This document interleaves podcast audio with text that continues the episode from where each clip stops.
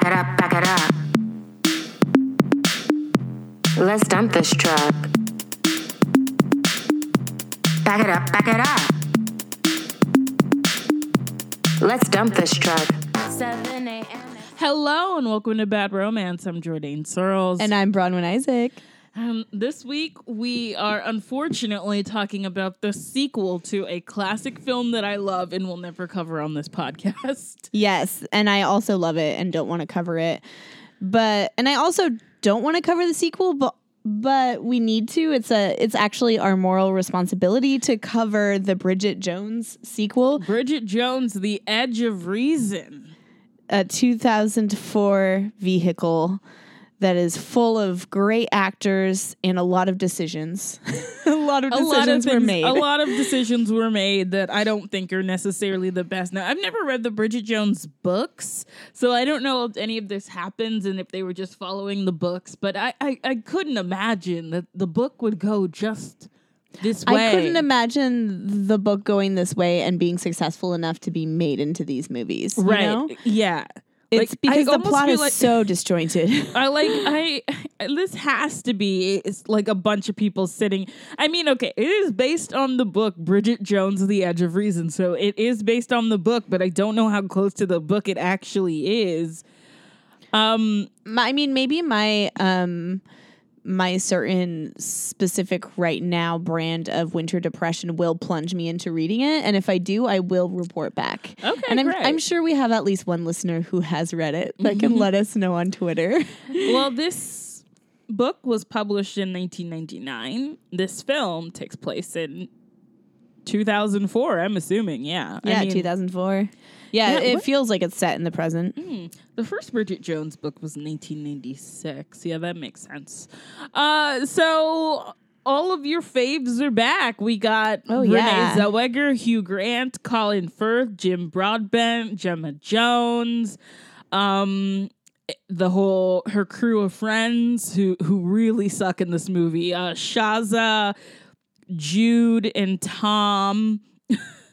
that that whole yeah, crew, that whole crew that just like gives her terrible like as a panel, like for like one minute at a time to just say whatever they've agreed upon this time, which is usually horrible advice Oh, or, yeah, no, or horrible projections. terrible advice, terrible projections. And we also have uh Jacinda Barrett here. That's the newbie, and her character oh yeah, is very interesting. She is the romantic rival to Bridget Jones, who's not really a romantic rival. And it's weird because It's, like uh, it's yes. weird because Bridget Jones is convinced that this woman is trying to take her man, but everything that we see about the character's name is Rebecca just does not show us that at all. I, the only weird thing about Rebecca is I, I couldn't figure out why she was always at Colin Firth's apartment. Well, Like, that yeah. See, that, that was, was the so thing. strange. Like, it never felt like she had um chemistry with Colin Firth, or even like Colin Firth was checking her out. Yeah, um, but she was at his house, so that was all where the time. all the time. So that's where I was like, okay, I can totally see how Bridget would think that they're cheating, they're having an affair. And also, Um, like, it's very weird to me that, like, Mark Darcy, like, being the guy, being this proper guy that he is, would just have this woman at his house all right. the time. If you're this proper guy and You you're not your cheating, underwear. yeah, you fold your underwear. You're obviously, you know, this very uh, pristine, organized, logical thinker, and you you love Renee. I mean, you love Bridget, and and you're not cheating. So why wouldn't you just get a conference room to meet up, or even just go to a yeah, bar? why is you know? everybody always like he's doing like full conferences in his apartment and I just It's don't very weird. understand like is it just because like oh well you know I'm rich and I can provide them with beverages like I don't know like it's weird that he just like brings his work home it's also weird because Bridget is always like a visitor in his home like she doesn't spend a lot of time there which is what she's always shocked. She's always like peeping in the window or trying to climb on the roof, and it's like this is your boyfriend. Like you Yeah. should you should like be able. I'm confused. Like, does she have have, keys? Like, no, I don't felt think like she it was very unclear. Yeah, she it does was- not have a key to his place. Yeah, which seems strange because they're very serious and they're also both at the age where I feel like you make those decisions pretty quickly. Yeah. It's not like he has a bunch of roommates, you know, and and they're taking things slow because they're in their 20s. It's like, no, they're in their 30s. They live alone. Like she would have keys. Yeah, it, it's weird that she doesn't have keys. It's weird that she mm-hmm. doesn't have access to that space, and it's weird that Rebecca is always there.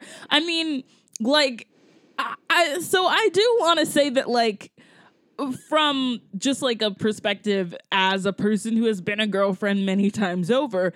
I would be really weirded out by that too. I'm not Same. necessarily sure that I would think that Rebecca was fucking Mark just because Rebecca doesn't really bring off the air that she could or she doesn't do seem that. attracted to him. No. Like it feels like a dynamic where, oh yeah, she's like a younger, attractive coworker who wants to do good at her job, but not like she's trying to steal your man or even have a fling with him. Honestly, she seems like his little sister. yeah.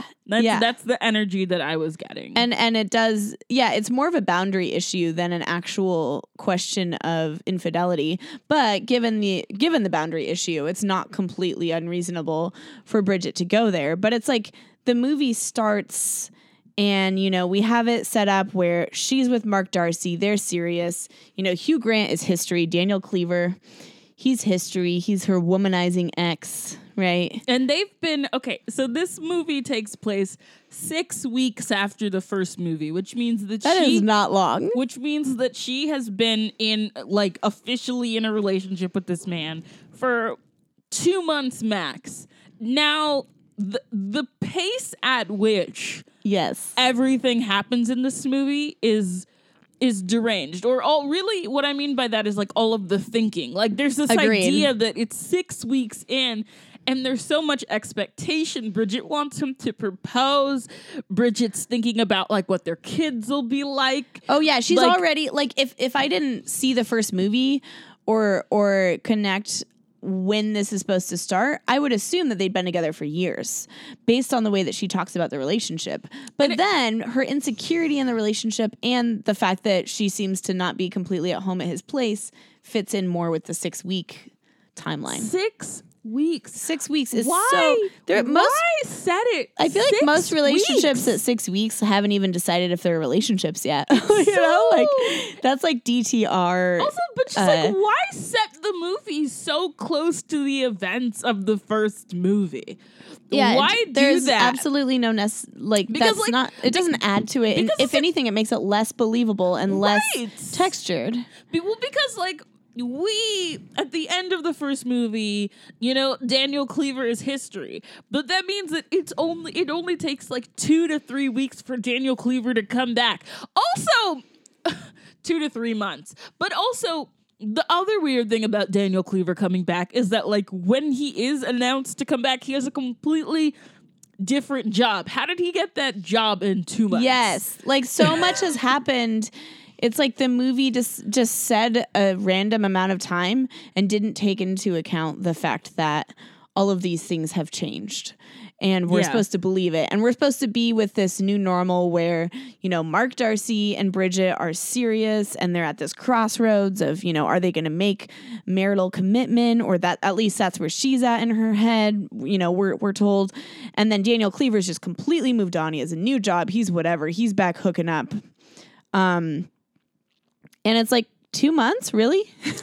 I, it is like it's the fact that so much like um, just I don't it make it a year like immediately like i will Make it say like year. and i love the first movie and i love the characters and i love the actors um but immediately like within the first 10 minutes of this movie you have whiplash you know and the whiplash never lets up it gets worse and worse as the plot and pacing becomes more convoluted because I just because I couldn't imagine any of the things that she wants happening now. And it's even weirder when it seems like Mark is kind of like chill with how fast she's going. Like there Yeah. are times like the part later in the movie where she might be pregnant, he's super excited about it. He's like really right excited the bat. which is actually weird to me. I mean, it's weird in general, but it's weird to me because if they both want that for their lives, I would actually think they'd be more careful. You know, like they would be more intentional about when they would want to have kids and all those things. Like the people I know who are in their 30s and they know they want those things are very much like, let's make a plan Yeah. and would actually be like, "Oh shit, this is like not our plan." so it's it's very the movie expects a lot of us. The movie does expect a lot of us. Okay, so now she's doing television. She was in Yes. Um was she in publishing in the first movie? It Yeah. was like yeah, it was something like that. Yeah, Um, like she's always in. I mean, this yeah, is, yeah, this yeah. is very it was much. publishing. Now she's She in, was in publishing. Now she's in broadcast. She's always working somewhere with glassy windows where she's underestimated. yeah, exactly. That that's the most important part. Okay, so we begin and she she's new to this job. She's new to reporting. They make her jump out of a plane for the first time in her life on camera. Yes. And then she and then like it the movie just starts with just this fat joke where she falls into a pig pen and then of course the cameras immediately start rolling and then there's like a point where there's uh where they're like setting up and rewinding this part where her ass comes down and then they're just like oh take a look at the porker and i'm just like What? what what? Like, what i that- thought I mean, that we were past this in the first movie Exactly. Like that's such a thing with Bridget Jones, with the Bridget Jones movies. And it's so exhausting. And yeah, it's so exhausting. And and the fact that this movie immediately leads with that. It's like, oh, by the way, we're not letting up on this. We're gonna keep this, if you can even call it joke. Um This- yeah, the joke is that she's fat. Cool, we're back to this now. Right. And and and they're like, in case you missed it, we we have to remind you that she is not up to whatever arbitrary standard we've created, um, which is insane and shitty in general. And also, it's like this is Renee Zellweger. Like I don't know. She's gorgeous. You know, the problem, a thing about Bridget Jones is, I mean, the first movie was always very important to me because it was somebody who looked like me, who like clothes, like the clothes fell on her like me. But the important thing about this is that, like, I was around that weight in like high school. yeah. Um, and mm, I mean, because of the world, but also in the world of that movie, the fact that that weight was considered to be so much. Oh yeah. No. made totally. me feel terrible, and it's weird because I look back at that time and I look at those pictures of me, and it's like I looked great, and I watch Bridget Jones here, and I'm just like, she looks great, like yeah, she looks great. we're Like, just not used to seeing people, on, and even now, like you know, I feel like some of that has changed, but not very much, you know, and and it's it's um, yeah, it, it is like kind of terrifying when you realize just how warped the images that we constantly see are. That a woman who looks great and completely like she could go into any store and easily get something, and they're acting like they're they're like, oh, how will we ever fit her, you know, into Well, her? really and I'm just like, this is just messed up on so many levels. Like, it seems like if, way of if you're saying this about her, then I guess everyone else doesn't exist, you know? Well, it seems like the way that they convey it, because it's like she looks good, but I think what the movie does is to make her look like she doesn't look good. They they do really Oh, I bad mean, they- makeup work. Oh on her. yeah, I mean they definitely do make her look bad in the sense of like her hair and makeup and clothing is bad. like everything's very unflattering and the and the way they film it is unflattering too, like the angles. It- and it, Um, the clothes that she wears, like the best way that I can describe Bridget Jones's clothes is that they are designed in a way where you can tell that they were intended for thin people. Yeah. And so it's just like she's trying to wear. So it's like It's like when a- we wear jeans too small and then there's like rolls going over them. Right, And you like- could have worn your size and look great. Right. Like there's a difference between plus plus size and Bridget Jones isn't even plus size clothing, but like there's a difference between like medium, large, extra large and how those are designed than the clothes that are designed for very small people and then have some upsizes. Like that design work is not the same. And Yeah. what Bridget Jones is wearing is clothes in like the highest size of clothes intended for thin people, like the back of the rack Yeah, exactly. and it just looks that way. Yeah, it none of it falls on or fits her body in the right way or flatters. Her. Oh my it. god, that dress that she wears to that government dinner. My god. and there's so many. Yeah, and why put a pale person in yellow? Why put her through that? It's so rude. It's, It's so, so Oh yeah, I mean uh, the the hair and the makeup like washes her out the whole time. Like you know they're really doing work. So like I will say like Renelle Zellweger is Renee Renelle Renelle. Renelle Zellweger Renee Zellweger is gorgeous, but like of course this movie does make her look bad for for her. Um, but like it's still even so even though i'm like yeah okay they they basically made her hair unbrushed in this scene you know i see what they did yeah. um they have to do a lot of work to make her look bad. that's the thing is like they have to try They're trying so they hard. really have to like try her hair in every like the way that even her hair is styled like why not put the hair on her face. Why not just let it be yeah. on her face? Look make her look like she's having a good time. Why is it always so high it's so up there? bad. Yeah. It's so bad. It's so it's like i feel like they could have bypassed this if they had just gotten a person that was already chubby or like thick because like she could just be like no i'm bringing my own clothes we're not doing that. yeah yeah yeah, yeah But absolutely you know that Renee Zellweger never saw these clothes again after no, of course not. She probably burned them. Or like the costume designer was like, I'm so sorry. I'm going to wheel these away now. like, we're done. um, Um, but yeah, so she's just like all lovey dovey with her boyfriend in two months. She's so vulnerable after two months. so vulnerable. Like, this I is like could- I would be rawness. terrified to act like this. She's oh my constantly talking she's about so needy. She's like, looking and I at don't him while say he's- that. Like, she's looking at him while he's sleeping. He has to tell her, "Please stop looking at me while I'm sleeping. Go find something to do."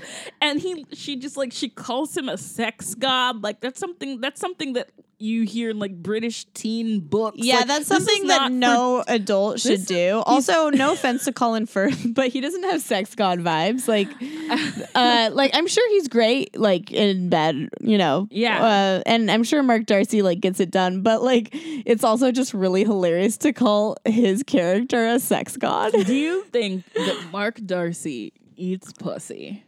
Um, I think he starts and then he asks if you're there yet. Like, right? Like he gets down there and then a second later he's like, How you feel? And then you get so stressed out that you're like, I'm great. Why don't you come up here? And then like that's about it.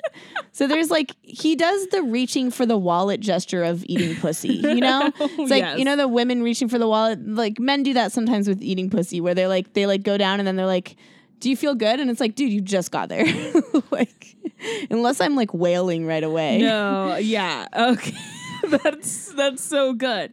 But yeah, like the whole like first half hour of this movie is her telling everyone, "Oh my god, my boyfriend, he's so handsome. He's so sexy. Did I tell you that he's a human rights lawyer?" And everybody always replies, "Yes," many times. Yeah, it's it's also again it's so weird. I'm like, this is a woman in her 30s, and this is how she talks about her boyfriend. Like, the the way that she interacts with him is like very like 19 year old. She comes into the office late and then she calls him to tell him how good shagging was. Like, and it's Can you weird. imagine? Can you? Like texting about like I feel like even if you text about that, like it's gonna be more subtle than that. Like you're just gonna be like, last night was fun, you so know? because she But, comes like- because she comes into the office and she's thinking in her head, Like, you shagged should, me real should, well. should I call my boyfriend and tell him how good shacking was literally half an hour ago? And nothing in her brain says no.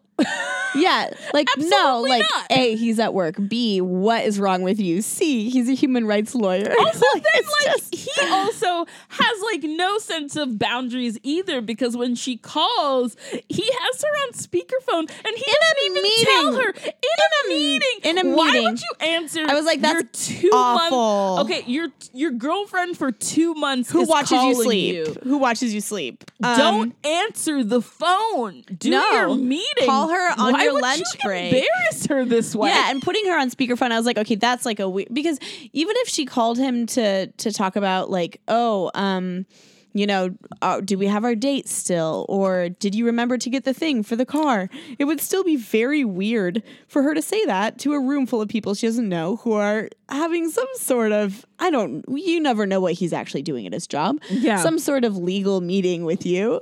Like, no, no. So, um, yeah.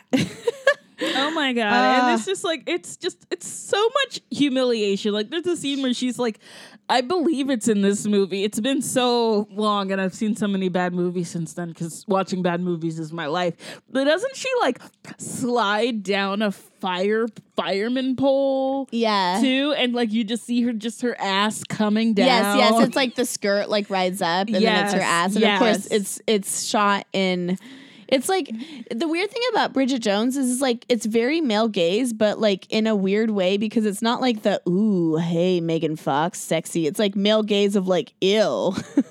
like, but it's still male she- gaze. How dare she have an? it's like we're objectifying her and we don't, but we don't like what we see. I, I noticed that when I watch things about British people, British women are so obsessed with the idea of having a bottom and Yes, bottom my getting fanny. bigger. My, I have my fanny. My bottom is just the older you get, the the larger your bottom. Like I'm just basically quoting um, a character from Coupling who is constantly talking about.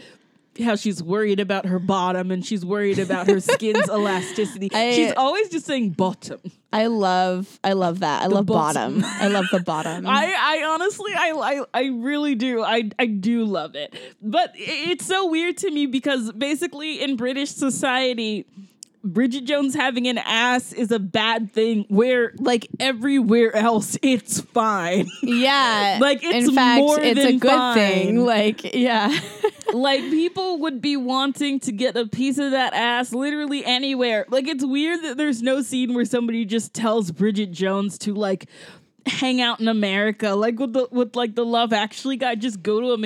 All she would have to do is show up in a bar in America. She Oh yeah, she'd be everybody fine. Yeah, wear that wear that skirt that shows off your ass. and Yeah. they're gonna they're gonna love that bottom. they are going to love. I loved bottom. It was Yeah, it's looking a great good. bottom. It's a great bottom. Um, Um, so but she- she's she's insecure and she wants to marry Mr. Darcy. Oh my god! And sh- and so she's working on television, and of course now Daniel Cleaver is working on television. He's Dun, doing dun, just dun. like this like travel log thing called the Smooth Guide, making travel bearable. So he's just like basically doing sex tourism. Yeah, I mean he's he, it's like if Anthony Bourdain didn't know anything about food and just did sex tourism. so yeah, uh, he yeah he's like the travel guy, and then and then they they have this. He's getting really good ratings, but they're like, you know, we need a travel woman. Um, so why don't we send you with him? And she's like, no, like I don't like him. But then like, of course, you know, she's at work and she does want to branch out and get promoted. And so there's this whole weird exchange with them where he's like, oh, is it too weird to travel with me? You know, and she's like, no, not at all. Like, I you have no power over me. but before that, she goes to meet her terrible group of friends. oh yes. where it's like Moaning Myrtle, the blonde lady, and Yeah. the guy who did the one pop song and then retired. Honestly, the only way to to identify these people. I love. um, and they are. They're basically just like, oh my god, like, uh, yeah. What happened is that Mark broke a date, and so they're of course like sending her into like crisis mode, like, like, oh no, he must be cheating. This is blah blah blah, blah blah blah blah blah, and then a woman comes by and she does this. There's this thing called the jellyfish counter where she just like basically keeps on, keeps on saying backhanded things, and it's like being stung by a jellyfish. But everything that she's saying is also just shit that her friends say. So I don't really understand how she can tell the difference. Yeah. because like this lady's just like, hey. I saw Rebecca Gillies at his place, and you know, you you know, you better lock it down. Like it's just like it's just this weird thing where like everyone seems to be mad at Bridget for being 135 pounds tops and being with a handsome rich man. And it's just like there are handsome rich men all around this movie. Just go find one of the extras. I don't understand why yeah, it's like so everyone's so mad because they Mark think that they think that Mark Darcy is so out of her league, and so yeah, this woman is just planting this this notion that he's cheating on her.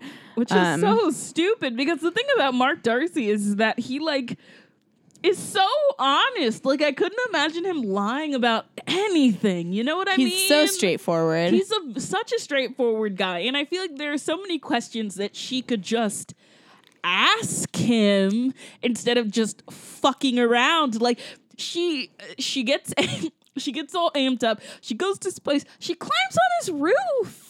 And Yeah. then like and then she falls off the roof and somehow doesn't get a concussion and then well, you know, it's a romantic comedy. and then so. Rebecca Gillies opens the door, and Bridget Jones has got like leaves and shit in her hair, and she just and Bridget just like storms into the place, and then of course more more embarrassment for Bridget.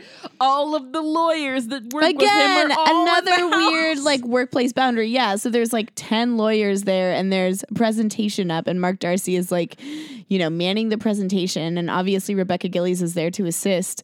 And so of course, now Bridget looks, you know, oh, she's paranoid, she's crazy, which to be fair, yeah, climbing on the roof is that is that is crazy. that like, is one do of the that. craziest things ever. Yeah, like just call, just talk to your boyfriend. Oh my gosh. Just have a conversation. Just ask him. Like, why? The thing is, is that like I feel like a lot of her anxiety is that she feels she's fat, so she's going to be lied to. She's going to be treated right, like surely shit. there's a catch. Like she could there not just has be to loved. be. She can't just. But the thing about it is, is that like if Mark Darcy was going to fuck with her, he would have done it already. He would have done it already. And also, like, he's a very honest guy, but also he's smart. He could do it in a much more subtle way. Like, this is not, there's nothing subtle about having your mistress over Yeah. at a time when your girlfriend would easily catch you. And it's also people just- don't do it at their houses for a reason. And it's also just weird because we know that he has been cheated on before. So, like, Yeah, I'm not saying that people that have been cheated on never do it, but if he was still reeling from that when they met, so I don't understand, like, why she would think, you know, with her emotional intelligence, which I assume that she has, would think that he would just cheat on her. Like that's not how it Right, works. that's not really the risk you're running with him. The risk you're running with Mark Darcy is just like that he's emotionally disconnected in a lot of ways. Yeah. You know, he's just a very matter of fact guy who's a not very, super in touch know, with his own feelings. yes. Yeah, and she is like gooier and so it sometimes it can feel lonely if you're gooey and you're with someone who's not, but like that's Yeah. That's very different than being cheated on. like and I think the, like the problem is so much is that the whole time I'm just like he's not cheating on her because he wouldn't do that. No, he's not. And like honestly that and the thing that's so frustrating is she doesn't really think that either until this woman keeps hammering it in. She doesn't trust him, and so it makes me kind of upset when she's just like, uh, "I want to marry him." It's like, why would you want to marry Right. someone who They- you do not trust? All it takes is like one suggestion for you to think that. And then so she ends up going to um things get worse when she goes to a fancy dinner with him for his work. And of course Rebecca Gillies is there. And it's one of those nights where, you know, like it's it's networking, it's a bunch of professionals and if you don't work at the place then you're going to get passed over and you know, she's the girlfriend. But Mark Darcy is pretty much indisposed. He's like not not indisposed is not the right word, but he is not really hanging out with her most of the time. He's, trying to. He's like trying to network. He's, He's trying doing to his work. job. He invited her because he loves her, but he Yeah. also is like, this is important, like business. Yeah, stuff. this is this is like a, a black tie event, and so he's making the rounds. And Rebecca Gillies is his coworker, so she is around him. Oh my god! Like it, the thing about it is that I kept on thinking what I would do in the situation. Like if Kyle took me to like a fancy dinner and then didn't talk to me, and I'd be just like, I would just get drunk and I just get drunk and make friends. I just get drunk and just be like, "Hey, what's up?" Like my boyfriend's over there, and like he's doing something fucking boring anyway. right, like let's who's go smoke a blunt outside. exactly who's gonna be my friend right now? Like, let's do this. Like, let's be friends. Yeah, I would just be making friends, but there's a whole thing where she gets sat at this table with this other, like, you know, larger fellow. And he, oh, and he oh and so he kind of like projects all of his anxieties because he recently got he recently got cheated on and left. And so he's just like you know there are people like mark darcy and there are people like us. And essentially he's just being like there are people that are regular sized and there are people that are fat. And we are the fat ones and therefore we will never be loved. He's and like, there "Eh, nothing for so us. We should die. It's, it is so awful. It's one of the and worst things. It's so awful. And he's like so intense about it and very much projecting his own anxiety and insecurity. And he's very much like, and- and he's also like, you know, that we can trick them into letting us into this room, but eventually they realize. And I'm like, what the hell are you talking And about? It's just like I don't. uh, yeah. it's so terrible that she would take what he said this seriously. It's like number one.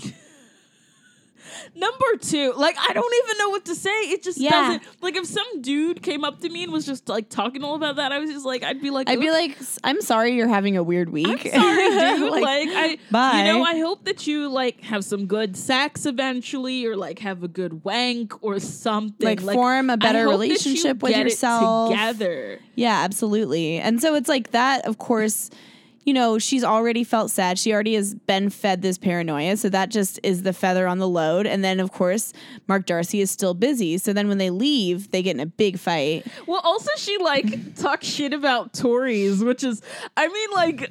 On the one hand, I am anti-Tory, but on the other hand, like if you're with a bunch of rich white people in a room, like you're probably gonna run into some Tories. and Right. you should maybe not talk. Oh, yeah. She gets in political arguments, which I was like, oh, I completely relate. I no, would. I would, I would, I would totally do it. But it's like if your man is like a lawyer and he has to hang out with these people all the time, and I mean they're saying terrible things. They're just like the poor don't deserve handouts and like blah blah blah, all of this stupid like Brexit shit, and like it's bad. But like there's a sense of like I, I mean I think it's like I like on one hand I'm like, yeah, she knew what she was getting into, you know. So like she could have trolled them, Yeah. you know. But I'm also like, ah, I totally would have been her. There, I totally would have gotten in like, arguments. Slyer ways to troll them. Like she was Yeah. just like very direct. And, well, it was like on she was table. surprised. It was like, oh, you said You're that, and it's like Tories. you knew that they were. Like, you know, it's like going to an event where the Kushners are going to be there and being surprised. Like, you know? okay, why would somebody who supports labor talk like that? right? you know? yeah, exactly. I don't know. So there's this, yeah, like there's this whole like blowout. Um, yeah. And she's basically, oh, he, yeah, it, it, it's like she, um, what is it? Um. They, oh wait, no, they go on a trip also. Oh well, they do. That that hasn't happened But yet. that's yeah, that's after Um, this. Okay, Please, like, no, they. Okay, now I remember. Also, sorry, sorry, listeners, but the pacing of this movie is like truly strange. It's truly okay. So they get in this fight, and it seems like they're gonna break up. And then she calls him. She calls his answering machine to cuss him out. And then he shows up downstairs to her place to talk it over. And she's still talking to his answering machine. Yeah. And then she's like getting like like She's she starts she starts mad. angry and then she gets desperate and then she's like, "Oh, please don't chuck me. Please don't chuck me. If you hear this message, please don't chuck me. He's Like- downstairs. Just go get him." yeah, exactly. And it's so funny because this is just one night. Um, and then yeah, he comes up and then they have like a talk and then and and you know they're making up and everything and And then he says, "The problematic thing is, I love you."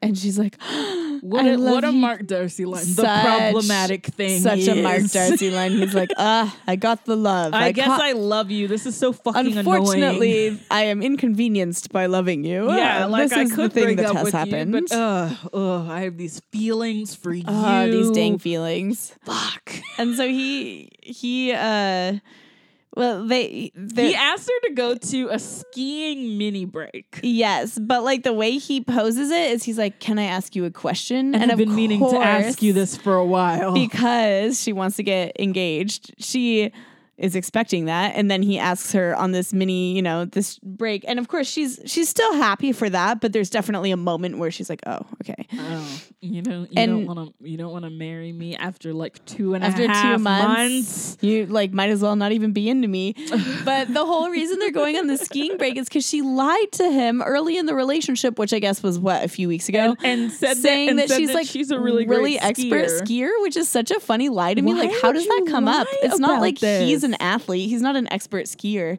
Like, I, I just, I don't understand lying about something like that, especially when you're a woman who's in your 30s. You're grown. You're not 18 and like amazed by the fact that a man is attracted to you. Well, and that's the thing. Like, that's the way that she operates. Yeah, She it is very- like she's shocked that a man has ever paid attention to her, even though this is a man that she is known for a lot of her life. Like in the first movie, they talk about how like, oh yeah, she used to hang out like naked in his paddling pool when they were like when she was like five, and it's just like I'm not saying that that meant that y'all were besties, but it's weird that you act like you're you act like he's a stranger number one that you can just like lie to Yeah, like like because he has like you know a good job that you have to like trick him into liking you or It's- something. but he already likes you and you've given him so many reasons not to like you and he still likes Yeah, you. Like, he's still quit while you're ahead. Just He's chill the fuck in. out um so yeah the skiing mini break is a disaster It is. and then she misses her period and so it finds out that she might be pregnant and he, he's so excited He Like, is. He's like, oh, he's like he's so like on board. That would be fantastic. Like, let's have a kid. And I'm thinking, really, is this a relationship that you guys want to bring a kid into? All right, like you, you, do. she you, doesn't even have a key to your apartment. Yeah, like she just. I mean, he doesn't really know this yet, but like she totally thought you were cheating like a week ago, and now you're excited to have a kid, and you've been dating two months. Like, okay, you guys, all right, like you know, sure, that's that's your thing. So like, there's this whole. Oh my gosh. This whole thing where they're like they she takes the test and it's like through the whole process of the test they go through this whole thing where they start excited and then they have a fight and it's like oh They have a how fight about what schools their kid would go to. because he wants to send the kid to boarding school and she's just like whoa were you so the thing about it is that she knows how rich he is and she knows how he brought up but she's always like it's not it's weird that I'm defending him in this regard. Like, don't be mean to him because he's rich. It's not even that. It's just that, like, you know that he's rich. You know how he was brought up. So why are you surprised that he would want to put the kid in boarding school? And you could have a regular conversation about this, but you can't just because he's rich, you can't just be like, "Well, you're rich." Every single time you get into a fucking fight, if you don't want to be with the rich person, then break up with him. You know, okay, yes, but also like I feel like I did feel like she was like, "Oh, well, what about like she's like, "No, I don't want to do boarding school. I want the kid near us." And then he was like, "Ugh." And then he insulted the kinds of schools she would want. He's like, "Oh, we'll just like send him to." He basically made fun of like a Montessori school. So I felt like that conversation he was equally annoying because Yeah. she was like she was like, "I she was, I do agree. She did jump on him in the sense that she's Well, like, I- "Oh, the y- thing you know, this- you want boarding school," but she was also like, "I want my kids to be near me. What's the point of having kids if they're not around?" And then he's like, "Oh, so they're just going to go to some poor hippie school?" I was like, "Oh God." it's very weird because like he's supposedly Labor Party. It Right. seems like, and He's definitely Labor Party adjacent. and so it's very weird that he acts this way. But it's also just, I guess, the whole issue with the argument to me is that he knows that Bridget is like this, like annoying and kind of like jumps to conclusions. And there's nothing wrong with that. I'm annoying and I jump to conclusions. Like it's fine. But I guess my issue with him in this argument is that if you know that that's her nature, you should be able to find a way to temper that. Right. You should be able to have a way, yeah, because the way that they communicate is really dysfunctional. It's like her being really reactive and then him being really condescending, and then it just explodes. And so that's what happens with this conversation. And it feels very clear. And again, this is only a relationship that has been together two months. They have this conversation, and then it just like explodes, and they end up breaking. Well, b- well, she ends up finding out she's not pregnant, and then they break up. Yeah, it's it's so interesting. I love that my note, like during their fight, my note for their fight is that I love the way that he yells her name. I love the way that he yells Bridget. yes, me too. it's so. He always like- looks like a frustrated dog, and He's so, I mean that in a cute way. he's so like. And honestly, man, like if a man like yelled my name like that, you know, I'd be like, you know what? Yeah. I mean, no one's gonna yell my name like. I'm gonna no scoot back gonna- there. I'm come back. Come hold We're me. Talk about this. Let's be mad, but like also cute. Yeah, like But she's like, and it's weird also. The line that she says when they break up is one of the most upsetting things that she says. One, because it's a lie. She says, You never muster up the strength to fight for me. There was a whole fucking fight And, in like, the first movie. there's like a whole movie. you. Like the all of these movies are about men fighting for her. like truly. And definitely Mark Darcy. Like Mark Darcy is like ride or die. Like this guy is he's in it. You know, and you don't have to be in it with him and you might be in, incompatible, but that is not his flaw. Yeah, it's Like, it's He's a he's a bit of a bootlicker, you know? Like that's like totally. like but but when it comes to you, he is loyal. He's very loyal. It's so, So- strange to me that she would do that. Like I'm so like I was so mad. And like of course later in the movie he of course instigates a fight because she asked him to. Yeah, he's he's he's very much just like tell me what you need. Like He is. he's like just tell me what to do. I don't know what to do. Like tell me what to do and I'll do it. Oh my god. I'll get I'll get to that fight in a second because that fight course. is, is, is glorious. It is glorious. But um when they break up, it's uh, a song. It's a it's a song. It's an Elton John song being covered by Mary J. Blige, and I really just appreciated that. Yeah. second, like, and also I mean this this this one has like a few really good soundtrack There's so many needle like drops some in this great movie. Yeah, there's some great vibes. But okay, so then she decides to go to Thailand with Hugh Grant and she brings Shazzer for some reason because Shazzer has nothing better to do. Like, does Shazzer work? We don't know. Shazzer definitely doesn't seem like she's ever had to work, even if she has worked. yeah, she seems just like rich and just like chilling. Um, and so they go. Shazzer They immediately do mushrooms. She Shazzer immediately finds finds a white man in Thailand. Like it's like she was like doing like a locator. It's like must find. Oh yeah, I mean it's man. it's very peak like expat, you know, vibe. and um, yeah, and then he he has mushrooms, and then they do mushrooms. they do mushrooms, and Shazzer has this whole like you know fun sex vacation thing with the the white guy, and like the mushrooms like. Like Bridget just like goes in the water and like I, I mean there's you know there's a fun mushroom montage it's fine It's it doesn't really cute. And then like Hugh Grant sees her, and he's just like, "What the fuck is going?" On? He's on? like, oh, like she's smiling and she's confident. So he's like, she must be on drugs because she's normally not like that, that, you know, at peace with herself. And then, of course, you know, they're, it's only been two months. So it's not like all of their feelings and tensions and all of that have just like disappeared.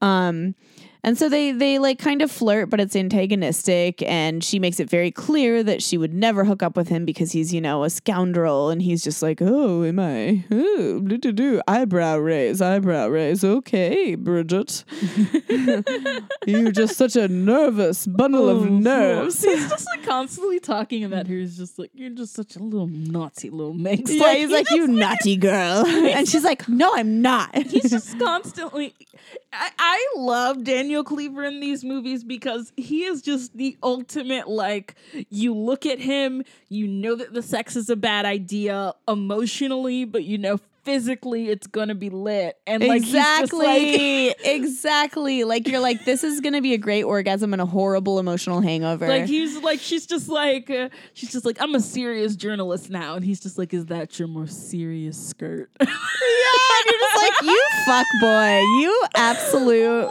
Uh, you are so I can't stand so him. incredible But also, like, who wouldn't fuck him? You I know? would fuck the shit out of him. Absolutely. yes Yeah, so like that's that's one thing with her character that I completely get. I completely get how she has this frustrating dynamic with Daniel Cleaver because I think we all would. I think we all would. Well, because I mean, they they are really like it's really the perfect love triangle because it's like you have the stable guy who's going to marry you, and you have the unstable guy who's gonna fuck the shit out of you, and that's a hard decision. it is a hard decision. Like, it is a hard decision and she's and she's you know she's in a new place and of course she's actually trying to do reporting and he's really just being a sleazeball. Yeah, um so she's like oh like look at this delicacy and i'm interviewing this chef. And he's like i'm at a brothel. And like the whole like the way that the movie frames Thailand is very Bad. bad and bad. creepy and like white gazy and yeah, all of it. And it's like, ha ha ha, isn't you know sex trafficking funny? Um, nope. we'll we'll get to that even more funny. when we get to what happens at the end of the trip. So he so so they're considering like having sex like Yeah. and they go back to the place and they're getting ready to do it and he's trying to like but she has reservations cuz she still you know loves she you know she loves her man and and she- Yeah. and, even though they're not together he she's still like She's you know, very fresh off the breakup, so it's like that hope. thing where you're like, well, if I hook up with someone, then what does that, That- mean? Right. It means that Yeah. like things are like really over and she doesn't want them to be over. And so she's considering it. And then like right when she's about to do it, um a, a Thai sex worker appears that uh, Hugh Grant ordered, and she's nice. Like her a lot. Yeah, she's her. she's literally just like, "Hi, I'm here to do my job," and then there's this whole like meltdown where where Bridget's like, "Oh, of course you've no you haven't changed," because earlier in the trip, um, Daniel Cleaver went on this whole thing about how he's been going to therapy because he's a sex addict and he's like really trying to get himself together and all of this stuff. So you know, Bridget's like, "Oh, you didn't go to therapy," and like, of course, of course, I can't believe I'm so stupid. And meanwhile, like this woman who's just trying to do her job is She's just like, just she's like, to do "So, do you When want are- me to be here or?" Like, when are these white people going to stop arguing so that I can get paid? It- Honestly, the most relatable person in this movie. Truly, and she even like one of her very few lines is she's like, "I heard you were a good tipper," and because he plays dumb, he's like, "What? Why are you here?" And she's like, "You ordered someone else last night. Like I was sent by you know whoever her boss is," and and and then she's like, "I heard you're a great tipper," and I was just like, "Ah, she's just ready to get paid." And She- and, and uh, you know when and when she said that, you know, Bridget gets all upset and outraged because you know it's weird. It's this is the part where we realize how prim Bridget is yeah, because like She's been like she like I feel like she's so much more likable in the first movie, even though she has plenty of these same flaws. But this this whole dynamic in this movie makes her so much more unlikable. she just looks like an asshole because it's like he tips. Oh wow, he treats the sex workers with respect and he tips them well. That's a good thing. Yeah, yeah. Do you want do you want to find out that he he is ordering sex workers to his room and not paying them? Like what do you, like what do you want from this? Like and so she ends up leaving, of course, and you know, that's that's that for them, right? And then at the end of the trip, Shazzer is like, "Oh, I have this um fertility bowl, this fertility s- bowl with like a snake on it that was given to her by you know the topless white man that she met." And she's like, "Can you fit it in your bag?" His name was like Jed. Of course. Yeah, it was Jed. Oh my gosh. Yeah. Um and and uh Bridget is just like, "Yeah, sure, whatever." And then of course, they get to the airport and dun dun dun, the fertility bowl has drugs in it. So this is when the movie really like it's been off the rails the whole time, but this is when it truly It takes really a goes leap. off the rail, and it's it takes a leap. Okay, so she gets arrested for drugs and she gets thrown in Thai prison.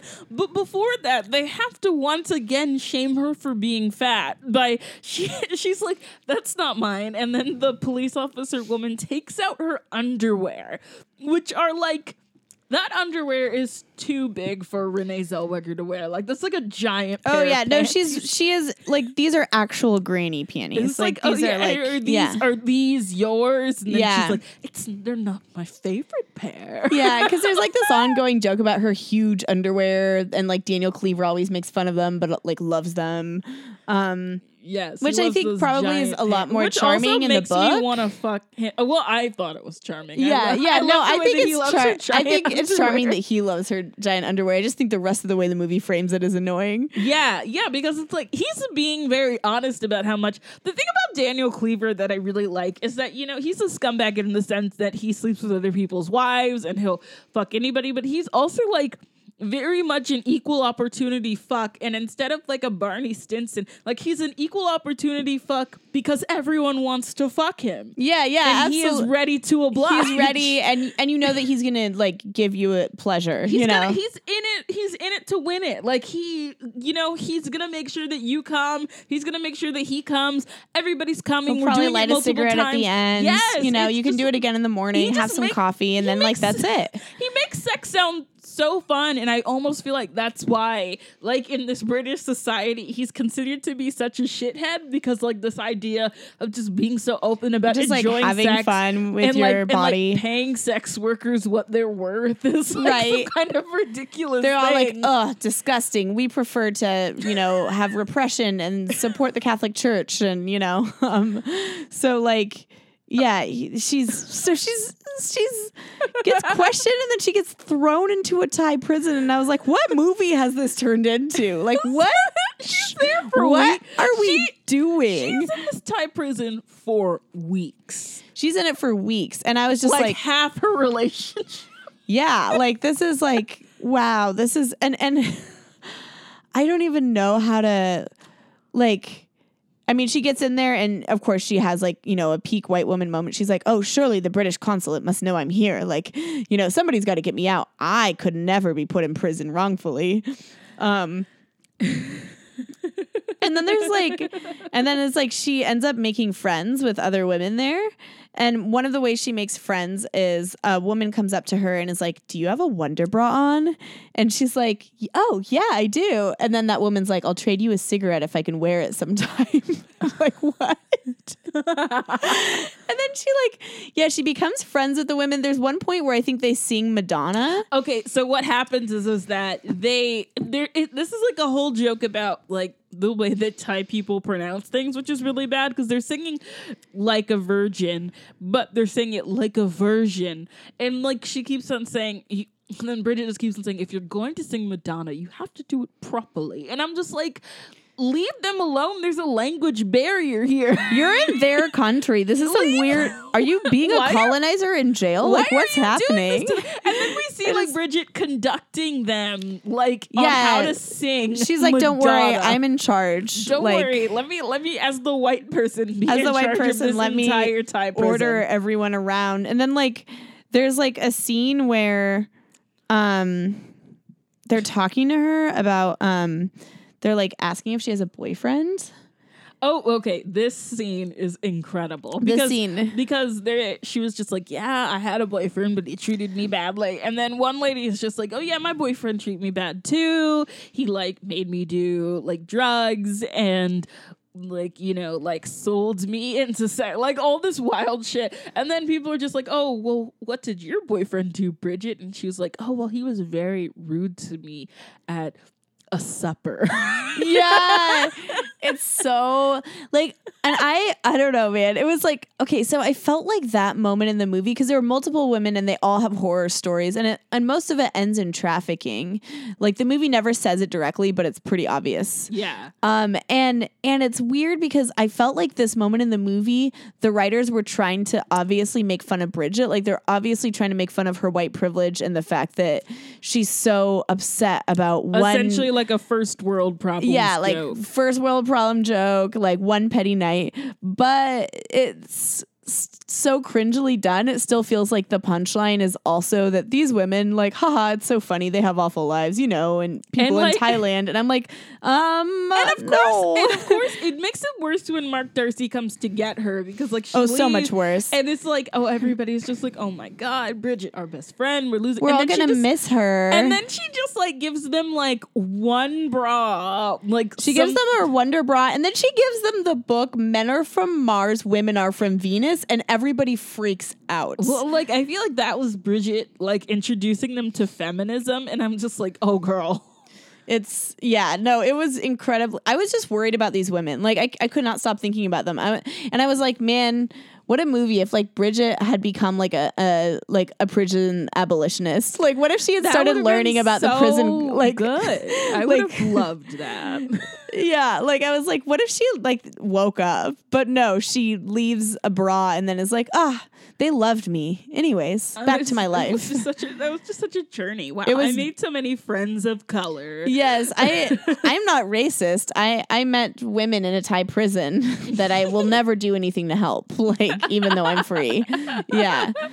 like it's weird that like Mark Darcy gets her out and her first thought isn't, "Hey, he's a human rights lawyer." Yeah, he he's literally a human rights lawyer. He gets her out. It's not even just like it's not like he like bails her and that's it. It's like he knows the law, and she's just like, well, let's get back to talking about whether I'm going to get married. And I'm just like, oh my gosh, help these women. Like that really, like I was already annoyed with Bridget in this movie, but that really took me out with her. And okay, so while he was getting her, um, like while he was like you know getting information on how to get her out, he finds out that she was with Daniel Cleaver, and then he, he gets upset. Which I mean, rightfully, Yeah. rightfully so. This is a man he finds out she went back to Daniel wife. Cleaver's. Yeah. And he finds out, yeah, exactly. It's and he like it's almost just like oh, every single woman that he's with is going to sleep with Daniel Cleaver. Like if I were Mark Yeah. Darcy, I would be upset. Like it totally makes Absolutely. sense that he's upset. Absolutely. Um, and then um. Of course, he goes to see Daniel Cleaver because Bridget mentioned earlier, you know, you never fight for me. So he just like walks up to this, walks up to him, I think in like a museum, and he just very politely says, Would you like to step outside? Could you please step outside? Oh, incredible. Is- incredibly, also Okay. incredibly British way to fight. This is the best part of the movie because their fight in the first movie is so fantastic. And I could tell that, like, when they did the sequel, there's like, okay, there has to be another fight. And I was like, thank God, because this is what we came oh, for. Oh, this is Like, absolutely what we came for. Like, if I was in the movie theater, I'd be like, yes, Yeah. this is why Like, I am I'm here. standing up, I'm clapping. here for this fight. It's could you so imagine a guy just walking up to another guy? It's like, could you please step outside? Excuse me. Excuse me. I'm sorry to be in imposition, but I need to fight you now. I would like to put a dent in your face, and I'm going to need to do that in the fresh air. Oh Thank my you. God. Thank and you so much. They, Please let me make you bleed. and first, like Daniel Cleaver's like, I'm not gonna fight you. Like this isn't the um, medieval times. I'm not gonna duel you. And then they do. They get into like the most British like slap fight where they're just like pulling on each other's hair and just like jerking at each other. It's incredible. it is one of the best things I've ever seen. Like I don't know if any of them know how to punch, but no, I don't like- think they do, and that's part of what makes it so beautiful. It's is you're so just like, good. this is theater.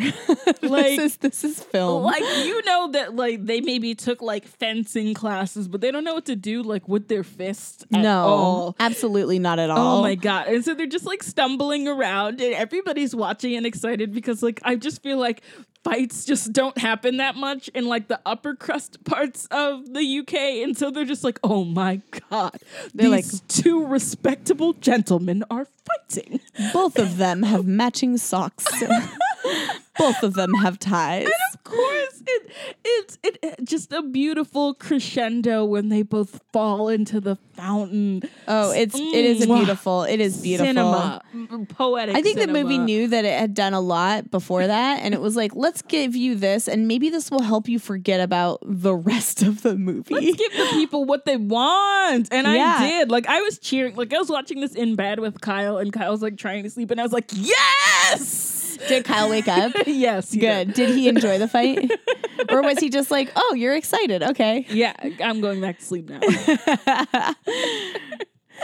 yeah, it's like it's like it's like Bridget Jones has to go Oh, do mushrooms in Thailand. This is like uh this is like a nightmare mushroom trip eat pray love situation. It's uh, like she has to go so good. to jail t- and then get bailed out by her human rights lawyer ex to realize that like actually he's really great and she still loves him So- and like yeah and there was really no reason to break up. Like so at the end of this fight, Daniel Cleaver t- turns to Mark Darcy and he's just like, you know, if you're so obsessed with Bridget, then you should just marry her. And then you just think, And then for a second, Mark Darcy's like, "Yeah, you're right."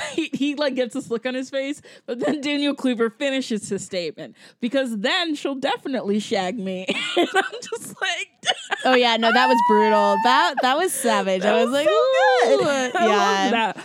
Um, that was some like roast battle shit that he pulled out there. And so uh, Bridget learned something from her friends or somebody. Somebody, you know, it was one of those things where it's like, oh yes, like he worked around the clock and Yeah. blah blah blah for you. And then Bridget's like, oh my god, Because she thought like because like they did get in an argument because while he was trying to get her out, he had to find out where she'd been so that he could defend her.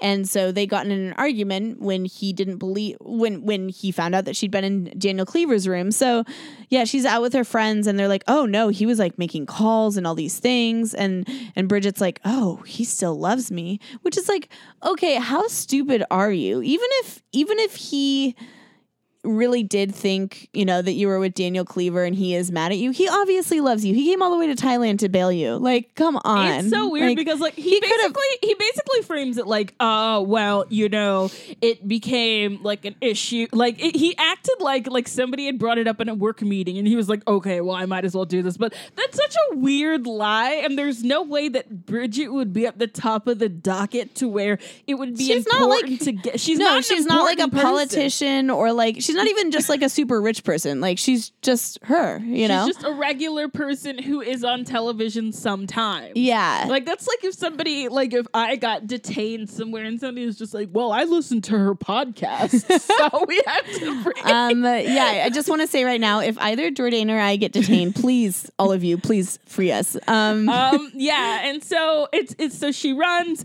to go find Mark, and of course. Rebecca Gillies is there, and Bridget says like her funniest line. Oh in my the movie, gosh, which is this like, whole scene. "Oh, I forgot about you." Like she lived, like the movie did too. it's girl. incredible. Like I like that the movie is this movie is so weird because it's so unself-aware most of the time. And then there's moments where the movie's just like no yeah we get it. We know that we forgot about her. Like we we completely abandoned this plot line. Because it was stupid. because it was stupid and it wasn't really believable and there was like really nothing no reason. Like and, and bridget's like whoa i forgot about you. And then basically And then, oh, The best part of the movie. God, fantastic, so great. She's basically like, you know, I thought you, you know, like I know you, but like I, I know that you cheated, or I thought that you cheated. And Rebecca's like, oh my gosh, never. Like I've never been interested in him. And then she's she's like, all this time, like all these glances, like you didn't know that I was into you, Bridget.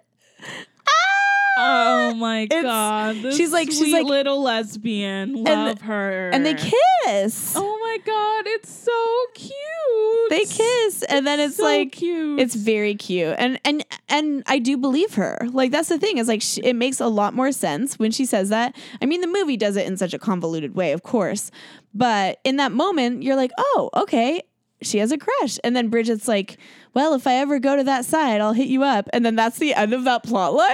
But it's like so. It's so. I was just like, no, but like, look, she's so sweet. she's so sweet. I I loved her. Like I just wanted to know that she was okay. I would love just like a spin-off movie of just like her trying to find a girlfriend. Rebecca Gillies like getting her first girlfriend. I love that. I would love that. I would totally watch that. I would wa- No, there needs to be more of that. I like those kind of movies. But anyway, and this scene where she's like professing her crush for Bridget is also, is, I mean, as we've talked about, the styling of Bridget is not flattering, but this is like one of those scenes that's like extra um unflattering where like Yeah. she gets like splashed by you know a bunch of water and all this stuff and like her hair is a mess so then it makes the moment that rebecca professes her crush even more in line with the brand of the movie because it's like everybody's obsessed with bridget for some reason Yeah, it's like like Bridget like look and it's like oh my god, the part where she's just like, Bridget, has any look I've ever given you been a lie? And then you like and there's montage of all of the way like she was always smiling at Bridget and Bridget always saw it as like because Bridget is so insecure, she always saw it as like, oh yeah, I'm about to take your man. It's like she Bridget is so insecure that she can't tell when somebody just genuine genuinely likes her.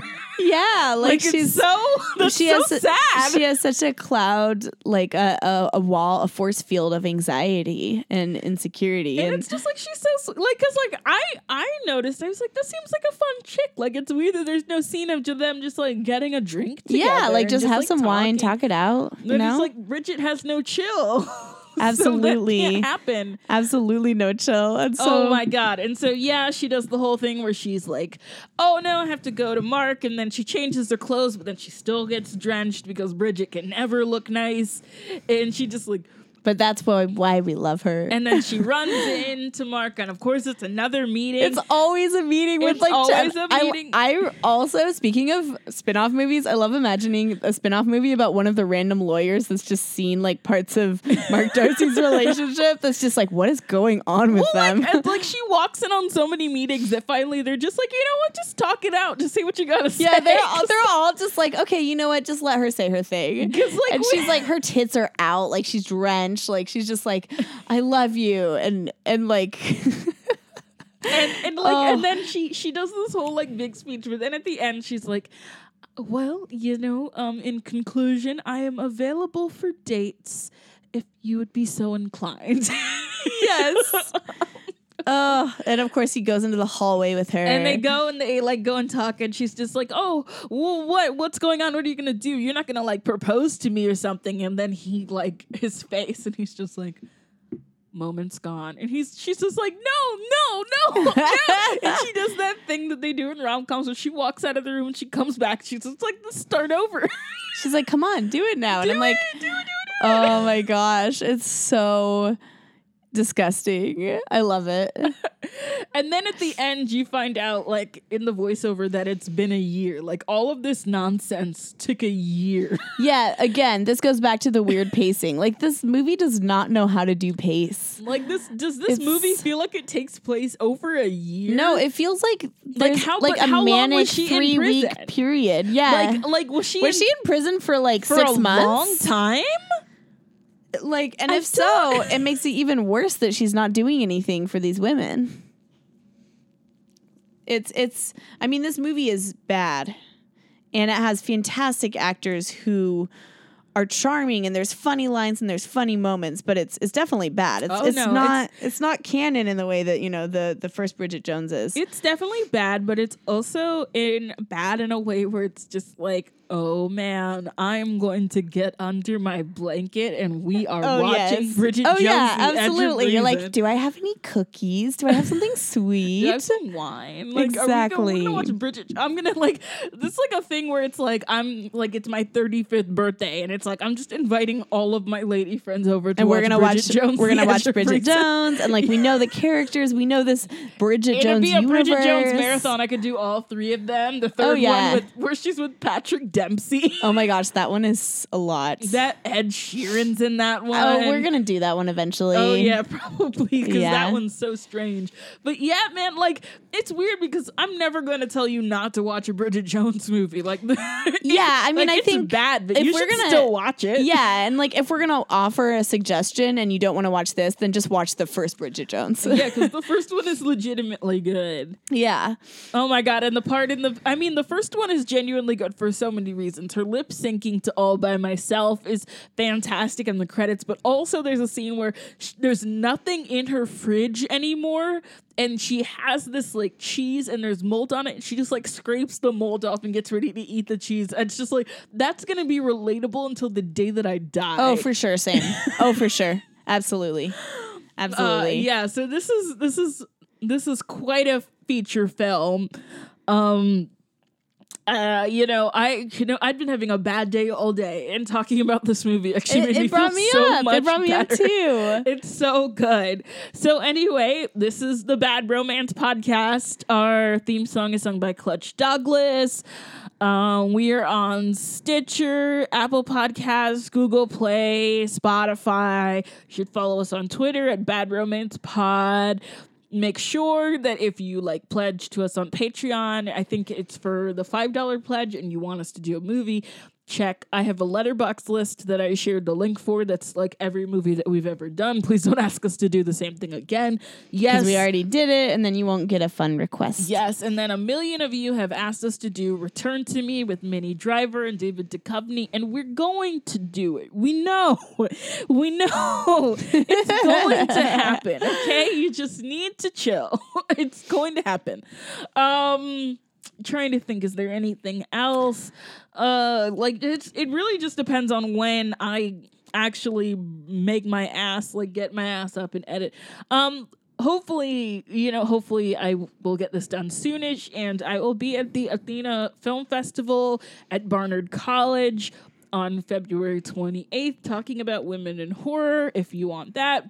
Amazing. Um, at um, March 26th, I'll probably talk about this closer to the date. I'm going to be hosting a 35 millimeter screening of Demi Moore's wonderful feature film Striptease. I will, I will be at the Williamsburg Nitehawk talking about oh that. my gosh, I'll be there. Um, in a couple days, probably before this episode posts, depending on how lazy I am, I'm going to be hosting a screening of this Ken Russell movie called Gothic. That'll be at Alamo Drafthouse. Um, you know, things. Do you have any? Absolutely. um, yeah, I have a new monthly show at the Footlight. It's comedy and music, and we also have letter writing, um, political letter writing. So each month it'll be a different, um, basically like a different cause, but you can write a letter to anyone. I'll have all the mailing stuff. We'll be writing as part of this campaign um, that is trying to write letters to um, every person who's incarcerated in Mississippi. Um, and the show for February is the 18th, so that might be before the episode comes out. It's at 7 p.m. at Footlight. I also have a show on March 11th, and I cannot remember the April date, but I will definitely plug that. So, And yeah, if you yeah, you can follow yet- me on Twitter, and I'll tell you the things. and um, remember that it's Black History Month. Watch some black movies this month. And if you haven't already, I was on an episode of Blank Check talking about the movie Beloved. It was fun. Griffin and David are fun. You oh should yes, listen to it. Love them. um, and you know, you owe me reparations. Yeah, Venmo Jourdain. Venmo Jourdain. So yeah, I think that that's all. I'm Jourdain Searles. And I'm Bronwyn Isaac. Bye. Bye. Yeah. Back it up, back it up. Let's dump this truck. Uh, yeah. Back it up, back it up. Uh, uh yeah. Let's dump this truck. Baby, tomorrow.